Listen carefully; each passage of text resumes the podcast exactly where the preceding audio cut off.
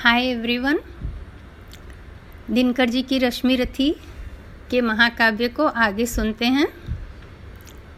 अभी कर्ण का पूरा धीरज टूट गया है। जब कुंती उनसे मिलने आई हैं, वह पहले उनसे कहता है कि तुमने अपने क्षण भर के सुख के खातिर अपने जन्मे हुए पुत्र को पानी में बहा दिया। यह कैसे कर पाई तुम? तुम हम मेरे जैसे वीर पुत्र की माँ होकर इतनी भीरू कैसे हुई जो समाज से डर गई, सामने तन कर बोली क्यों नहीं कि ये मेरा पुत्र है? और अभी तुम सहसा मेरे सामने क्यों आई हो? क्योंकि तुम्हें चिंता हो रही है कि मैं कौरव की तरफ़ से लड़ रहा हूँ तो वो बहुत सारी चीज़ें अपने इसमें महाकाव्य की कथा में आगे कहते हैं, जो कि हम लोग सुनते हैं।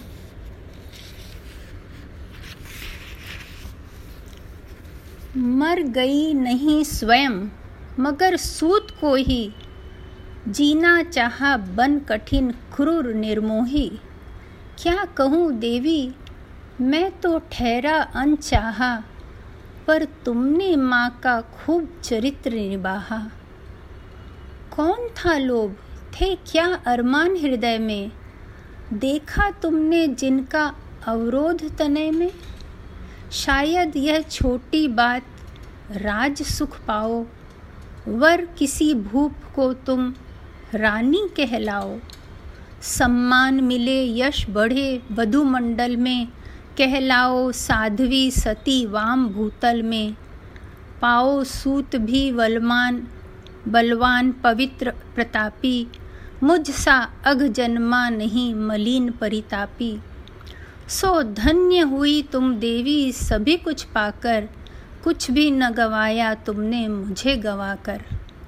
पर अंबर पर जिनका प्रदीप जलता है, जिनके अधीन संसार निखिल चलता है, उनकी पोथी में भी कुछ लेखा होगा, कुछ कृत्य उन्होंने भी तो देखा होगा। धारा पर सद्य जात पुत्र का बहना माँ का हो व्रज कठोर दृश्य वह सहना। फिर उसका होना मग्न अनेक सुखों में, जातक असंग का जलना अमित दुखों में। हम दोनों जब मरकर वापस जाएँगे, ये सभी दृश्य फिर से सम्मुख आएँगे। जग की आँखों से अपना भेद छिपाकर, नर वृथा तृप्त होता मन को समझाकर। अब रहा न कोई विवर शेष जीवन में। हम भली भांति रक्षित हैं पटावरण में।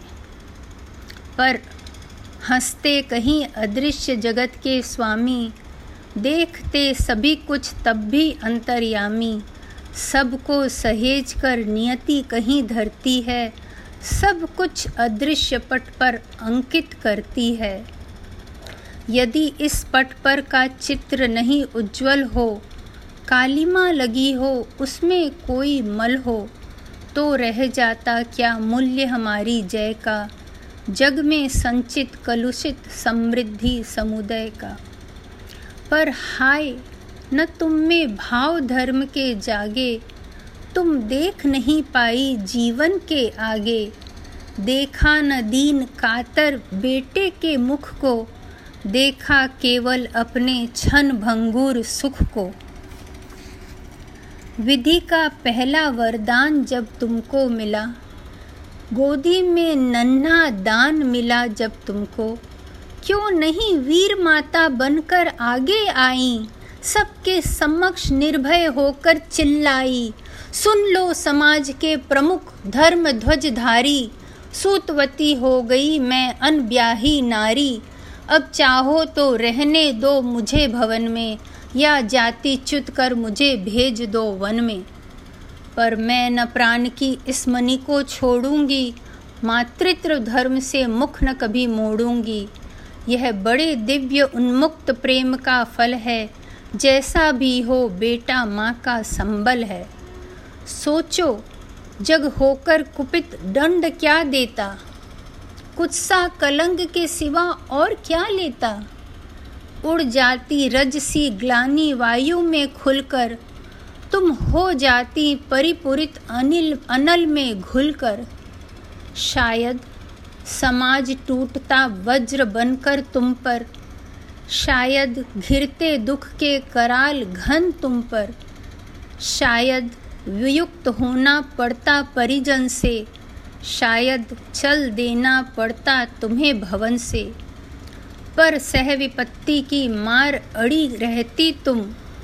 जग के समक्ष निर्भीक खड़ी रहती तुम। पी सुधा जहर को देख नहीं घबराती। था किया प्रेम तो बढ़कर मोल चुकाती। भोगती राज सुख रहकर नहीं महल में। पालती खड़ी हो मुझे कहीं तरुतल में। लूटती जगत में देवी कीर्ति तुम्हारी भारी, सत्य ही कहाती सती सुचरिता नारी।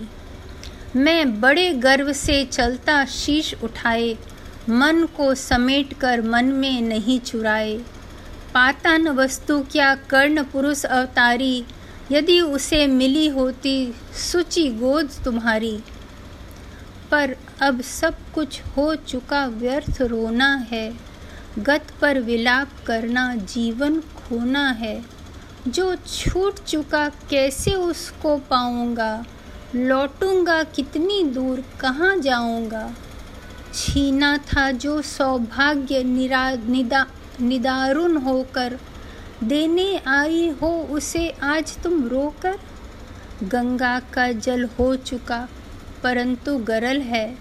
लेना देना उसका अब नहीं सरल है। खोला न गुड़ जो भेद कभी जीवन में क्यों उसे खोलती अब चौथे पन में? आवरण पड़ा ही सब कुछ पर रहने दो बाकी परिभव भी मुझको ही सहने दो। पैसे वंचित गोदी से निक्स, निक, निष्कासित कर परिवार गोत्र कुल सबसे निर्वासित कर। फेंका तुमने मुझ भाग्यहीन को जैसे। रहने दो तयक्त विषन्न आज भी वैसे। हे वृथा, यत्न हे देवी, मुझे पाने का। मैं नहीं वंश में फिर वापस जाने का। दी बिता आयु सारी कुलहीन कहा कर। क्या पाऊँगा? अब उसे आज अपना कर। यद्यपि जीवन की कथा कलंकमयी है, मेरे समीप लेकिन वह नई नहीं है। जो कुछ तुमने है कहा बड़े ही दुख से, सुन उसे चुका हूँ मैं केशव के मुख से। जाने सहसा तुम सबने क्या पाया है जो मुझ पर इतना प्रेम उमड़ आया है, अब तक न स्नेह से कभी किसी ने हेरा। सौभाग्य किंतु जग पर अचानक मेरा। मैं खूब समझता हूँ, नीति यह क्या है? असमय में जन्मी हुई प्रीति यह क्या है? जोड़ने नहीं बिछुड़े वियुक्त कुल जन से, फोड़ने आई हो मुझे दुर्योधन से। सिर पर उठाकर जब हुआ उपस्थित रण है, हिल उठा सोच परिणाम तुम्हारा मन है। अंक में न तुम मुझको भरने आई हो, कुरुपति को कुछ दुर्बल करने आई हो। अन्यथा स्नेह की वेगमयी यह धारा, तट को मरोड़कर झकझोर तोड़कर कारा। भुज बढ़ा खींचने मुझे क्यों आई थी? पहले क्यों यह वरदान नहीं लाई थी? केशव पर चिंता डाल अभय हो रहना, इस पार्थ भाग्यशाली का भी क्या कहना? ले गए मांग कर जनक कवच कुंडल को, जननी कुंठित करने आई रिपुबल को। लेकिन यह होगा नहीं, देवी तुम जाओ, जैसे भी हो सुत का सौभाग्य मनाओ। दे छोड़ भले ही कभी कृष्ण अर्जुन को। मैं नहीं छोड़ने वाला दुर्योधन को। कुरुपति का मेरे रोम रोम पर ऋण है। आसान न होना उससे कभी उर्ऋण है। छल किया अगर तो क्या जग में यश लूँगा। प्राण ही नहीं तो उसे और क्या दूँगा। हो चुका धर्म के ऊपर न्योछावर हूँ। मैं चढ़ा हुआ नैवेद्य देवता पर हूँ। अर्पित प्रसून के लिए न यूँ ललचाओ।